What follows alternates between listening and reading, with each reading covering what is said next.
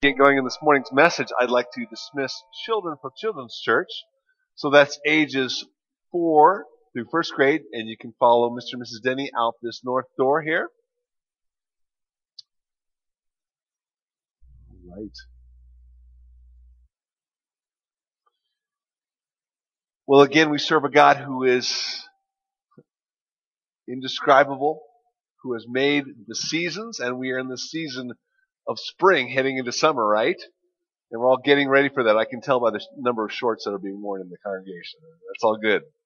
No judgment here.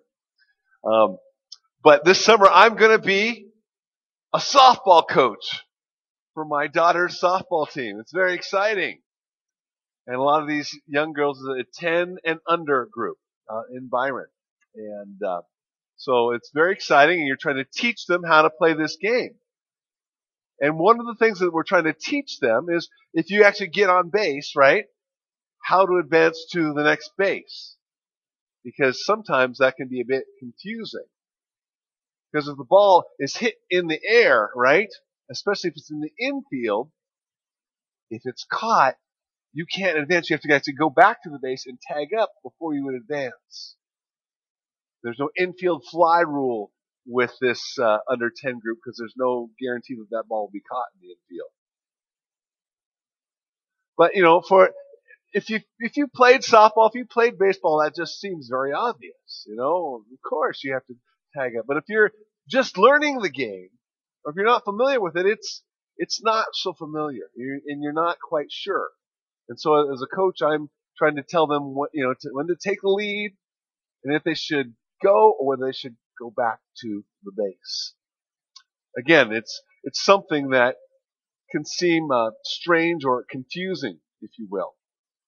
You know, the same thing can be true when you're dealing with a custom that we're really not familiar with. And it's not part of our place and time, if you will.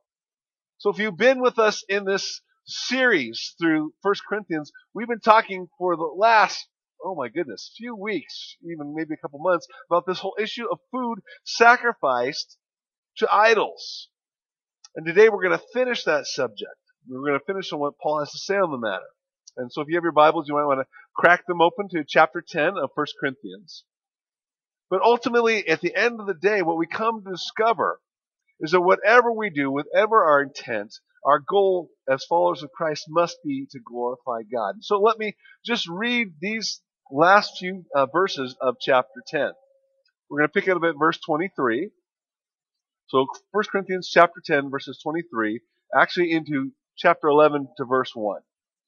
So Paul says, everything is permissible, but not everything is beneficial. Everything is permissible, but not everything is constructive. Nobody should seek his own good, but the good of others. Eat anything in the meat market without raising questions of conscience. For the earth is the Lord's and everything in it. If some unbeliever invites you to a meal and you want to go to eat whatever is put before you, you know, without, without raising questions of conscience. But if anyone says to you, this has been offered in sacrifice, then do not eat it, both for the sake of the man who told you and for conscience sake. The other man's conscience, I mean, not yours. For why should my freedom be judged by another's conscience? If I take part in a meal with thanksgiving, why am I denounced because of something I thank God for? So, whether you eat or drink or whatever you do, do it all for the glory of God. Do not cause anyone to stumble, whether Jews, Greeks, or the church of God, even as I try to please everybody in every way. For I am not seeking my own good, but the good of many, so that they may be saved. Follow my example as I follow the example of Christ. Let me pray for us and then we'll go ahead and and get into God's Word today. Indeed, Lord, this uh, is your Word. And we've been dealing with this matter of food sacrificed to idols for quite a few weeks and quite a few chapters. But it's here for a reason. So open the eyes of our heart that we might see what you have for us today. Feed us, correct us, rebuke us, encourage us, in order that we might live, live lives that glorify the Lord Jesus Christ and His kingdom. We pray this all in Jesus' name. Amen. Well, again, here we are once again dealing with food sacrifice to idols. Three chapters. We started out in chapter 8. And he starts out just talking to those who want to participate in this. You see, the this is Corinth. It's a cosmopolitan town where there are idols that are worshiping foreign gods and food is sacrificed to them. And some of these new Christians wanted to go and partake of the meals that were being served in these temples because they had knowledge. They had knowledge that these so-called gods were not gods at all, as he said in, in chapter 8 verses 5 and 6. And so they wanted to participate in this. Here's the problem. There were some recent believers who just come out of that background. And for them to enter back into that was to take them right back to their idolatry. And so Paul says in chapter 8 verse 13, Therefore, if what I eat causes my brother or sister to fall into sin, I will never eat meat again, so that I will not cause them to fall. And then in chapter 9, Paul talks about the rights that he foregoes for the sake of the gospel. He continues on talking about how he becomes all things to all men in order that he might save some, win some for Jesus. And then at the end of that chapter, he talks about running his race in Christ or living his life in such a way as he's running a race to win, giving an Olympic effort, if you will. Back to chapter 10, verses 1 through 13, he looks back on the Old Testament people of Israel and the idolatry that they were going through in the desert, in the wilderness. And then he brings things back kind of full circle to their present time in verses 14 through 22 that for them to actually partake in a meal at, at, at a temple of an idol would be that for them to partake on the table of a demon. And says he basically warns them not to arouse the jealousy of God. So as we've been dealing with this, it seems like the bottom line is look, this food sacrifice to idols just don't have anything to do with it. Stay away. But Paul's not done. He's not done. He has more to say. So again, in verse 23, he starts out saying, everything's permissible, but not everything is beneficial. Everything is permissible, but not everything is constructive. No one should seek their own good, but the good of others. In saying everything is permissible, he's basically mimicking what the Corinthians have been saying themselves.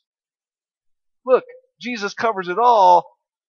Everything's permissible, right? He's mimicking that, and he already addressed it. He kind of said the same thing in chapter 6, verse 12. And he, his retort is the same, but not everything is beneficial. But this time, instead of saying, but I will not be mastered by anything, he says, not everything is constructive or not everything builds up others. And he follows with verse 24, no one should seek their own good, but the good of others. Now it's curious that he brings back this, this saying again. Why does he do it? It's not out of line with his logic for the good of others, but he shifts gears here now as we go into verse 25. And he, he shifts actually who he's addressing in the church at Corinth. Look, look at this, verse 25. He says, eat anything sold in the marketplace, the meat market, without raising questions of conscience. For the earth is the Lord and everything in it. If an unbeliever, unbeliever invites you to a meal and you want to go, eat whatever is put before you without raising questions of conscience. Here's the point. Is that God's ownership, God's ownership makes marketplace meat eating okay. So here's the thing in this, in this culture, it was common knowledge that at the meat market, the meat supply, part of it came from these pagan these pagan temples. What they didn't eat, what they didn't consume, what they couldn't use, they'd sell it to the meat market. That's where it would end up. Paul's previous comments would make us think that this is this is kind of counter, you know, counterintuitive. You know, that it's okay to ask to buy meat without asking where, where's the source? Where did this come from? But at this point, you know, up to this point, Paul's been addressing those who had the knowledge. And you know, these aren't gods at all. These aren't real gods who are looking to exercise their rights. But now he's trying to address those who we would call the weaker brother or the ones who did not have the knowledge about these so-called gods. And he calls them to do some growing up. He gives them a little biblical insight into the reality of what's going on here and he grounds it in God's word. Look in verse 26. The earth is the Lord's and everything in it. Paul's directly quoting the first verse of the 24th Psalm. Here's the point. This meat we're talking about, God made it. This cow, this goat, this sheep, this lamb chop, whatever it is, God made it. He made it. And He owns it all. The whole earth. Whatever we think about what we think we own, ultimately we're stewards. And it's all from Him. And so, yes, this steak, this lamb chop, this pork chop, whatever it is, it may have been sacrificed to an idol. That's right. However, it's not really from that, that idol. It's from God Himself. Why should that idol get the credit for what the living God has done in actually providing food? You see, instead of this being a, a, a problem conscience, it's actually going to end up being an opportunity for thanksgiving. And we're going to see that in verses 30 and 31 here in a moment. But he goes on to talk about a scenario where an unbeliever actually invites a believer over for a meal. And Paul says, look, go ahead, go on over if you want to go. And you don't have to ask about where did this come from.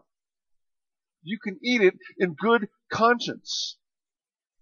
It's a scenario where when a Christian actually practices their freedom in Christ, it's for the benefit of an unbeliever. They might see you be thankful for what God has provided. And you might actually have an opportunity to engage them about Jesus. About the God who actually provided this for them. But there is an exception. Look at verse 28. But if someone says to you, this has been offered in sacrifice, then do not eat it. Both for the sake of the one who told you and for the sake of conscience. I'm referring to the other person's conscience, not yours. You see, idol acknowledgement in this situation is an occasion to abstain. Idol acknowledgement is an occasion to abstain. Paul thought that for an unbeliever, after he's been informed that this is food that's been sacrificed to an idol and, and it would be detrimental actually to the unbeliever at the meal, not necessarily for the believer, because the believer should know that the earth is the Lord's and everything in it. But Paul's concern was that would be in the believer eating the meat, it would be taken as an endorsement, an acceptance of the idol to whom the meat had been offered.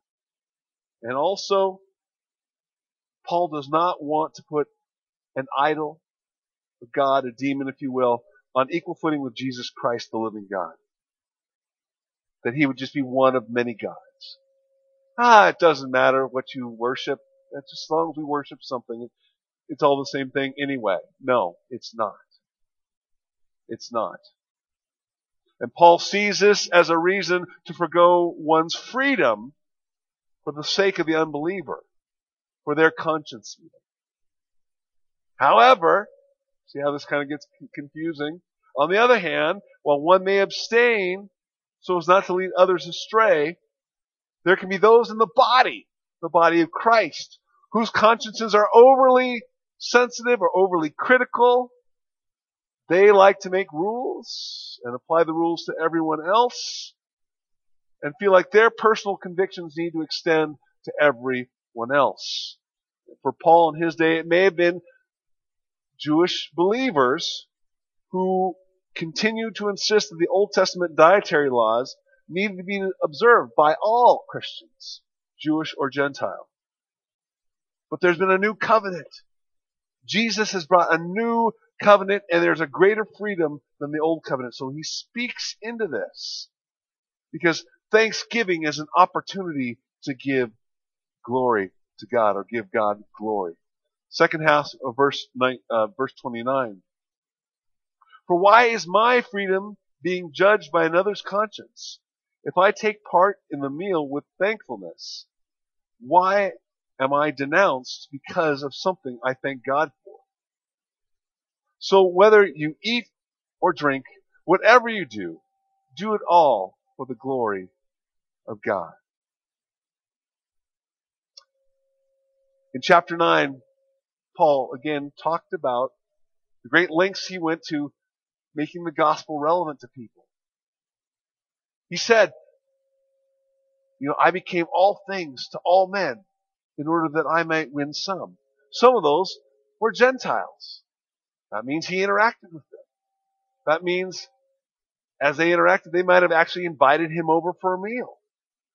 That means as they had a meal, they might have gotten meat from the market where that meat might have been inadvertently sacrificed to idols.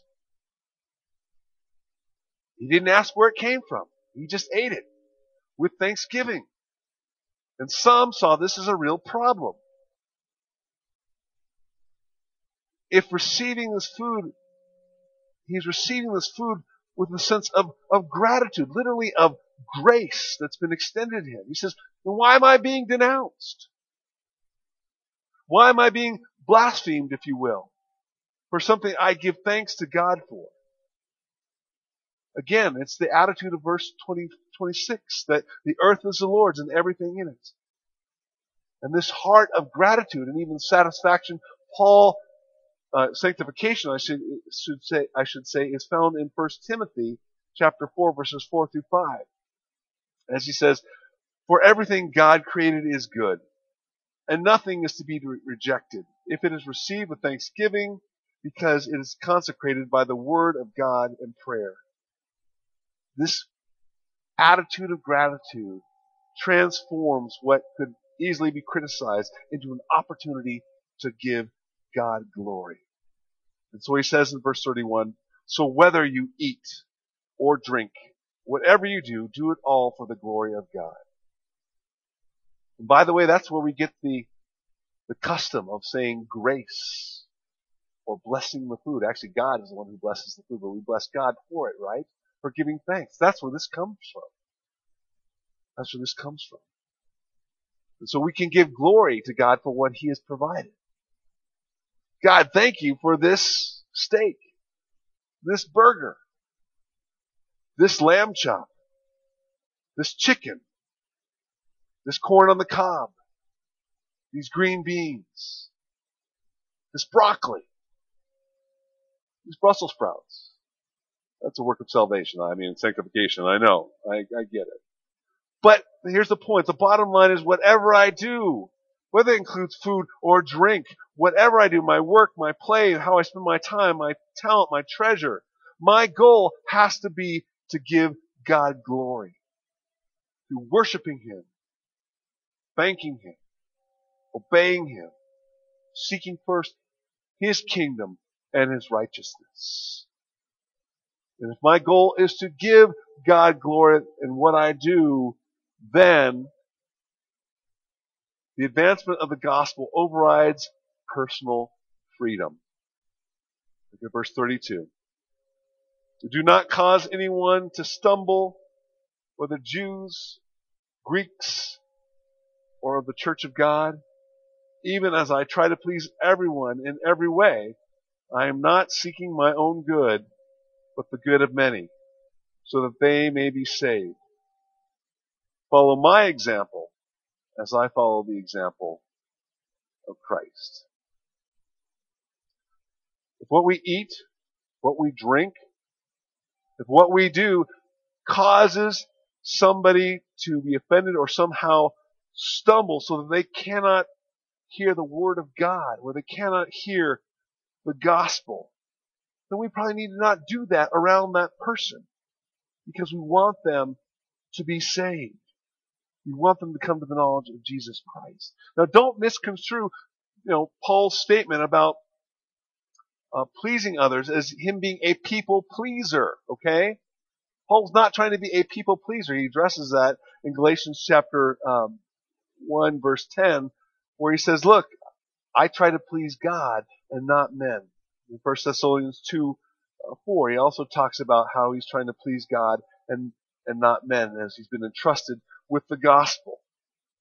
But again, he's trying to be winsome with the gospel. And so I'm going to read once again what he had said in, in chapter 9, verses 20 through 22.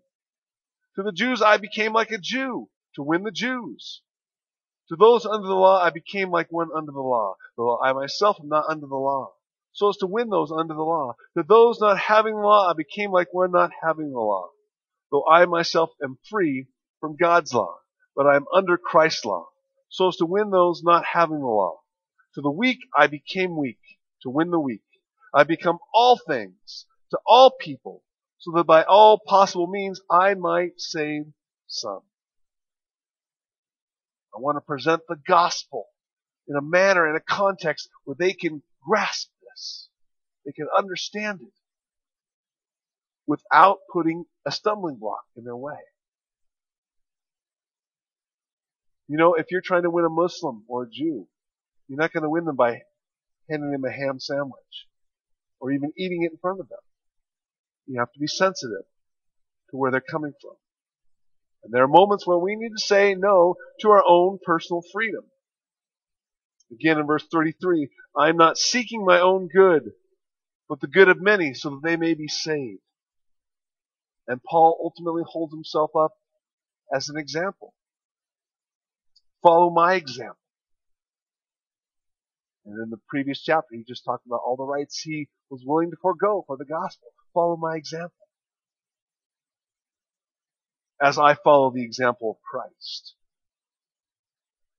Christ, who left glory, who put on flesh, dwelt among us, would be rejected, would go to the cross for our sake, for our salvation. That's the heart. That's where I want you to be coming from.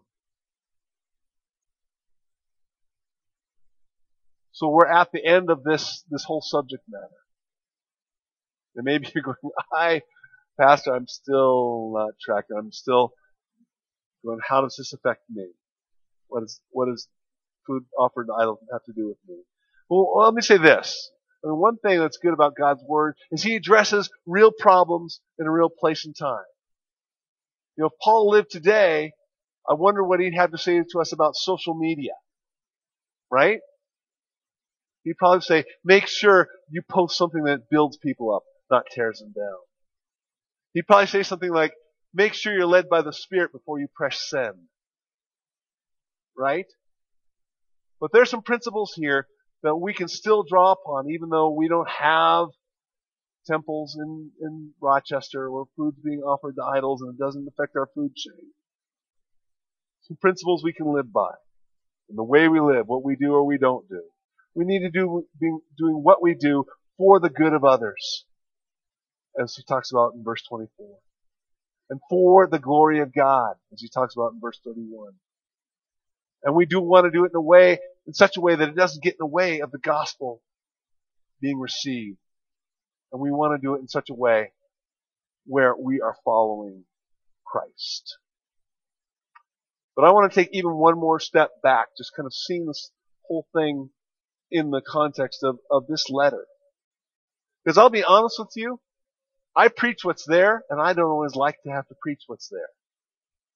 I'm going, Lord, really? We're going to talk about food sacrifice to idols again?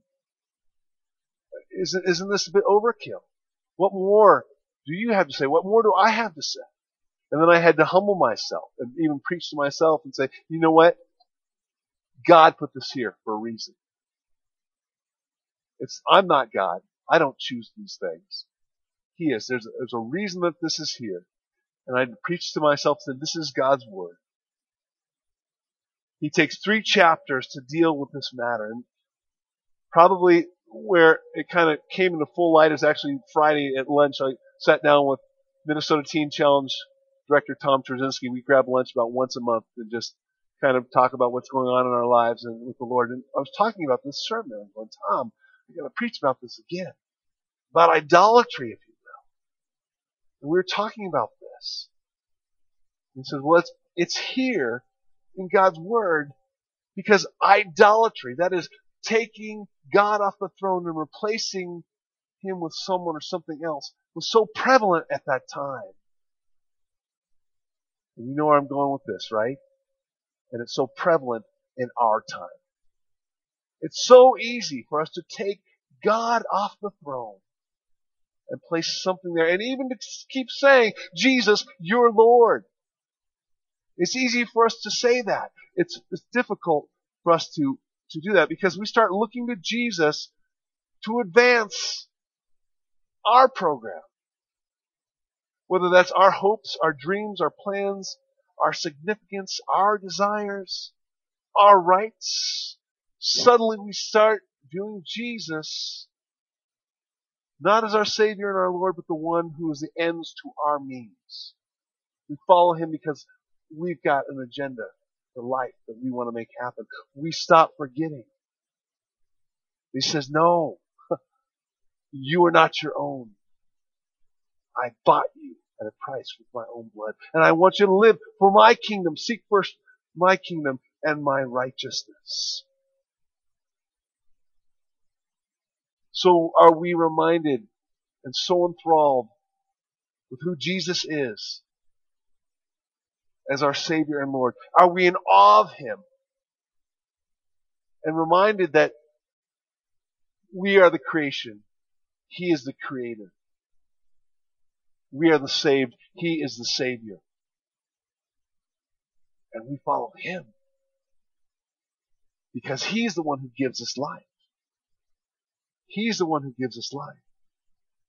And the grace to take ourselves off the throne of our desires, our rights, our preferences, and to live for Him in such a way that I can say, yes, Lord Jesus, I do want to live for the good of others. I want to live in such a way that I am giving you the glory of my life. I want to live in such a way that I am not getting in the way of your gospel, what I do or what I don't do. That I'm living in such a way that I am following you, even if I'm imitating it in somebody else who I see Jesus in, like Paul. I think the reason that he's got this whole subject about food sacrificed to idols because the issue is we oftentimes find ourselves worshiping ourselves. We need to be careful of that. I ask the question, where are areas where we've taken them off the throne and put ourselves there? And folks, I'm preaching to myself. I'll tell you what, I was so vexed about a thing this morning. I had to say, Jesus, deliver me from this. And it was a minor thing. It was just about volleyball and one of my daughters. Deliver me. Because volleyball is a terrible God. A terrible God. The process every day of taking our desires, our stuff off the throne and putting Him back there. that's the big picture. That's the big message. To give Him glory. To live for Him. And live for His kingdom. So let me pray for us, and then Brian, will you and the worship team close us in worship this morning? Lord, I, I do thank you for your word. It's living, active, sharper than any two-edged sword. Sometimes it cuts us, and we discover things about ourselves that we don't like at times. But you are gracious Lord. You are gracious Lord that has come to forgive us of our sins, cleanse us of all unrighteousness. And you are God who owns it all. And for that we can give you thanks. For that we can give you glory. And I pray that you give us lives of gratitude and today on this Mother's Day, make us thankful for the grace that we've received at the hand of our own mothers. But Lord, ultimately make us thankful for who you are. As a Savior who came to do what we couldn't do ourselves. To rescue us from ourselves. To give us life that we don't have in ourselves. To pay a debt that we could not pay. And Lord, to give us a glorious future and a life in you. That we don't have in ourselves, but we have in you. For that we say thank you. And we do give you glory.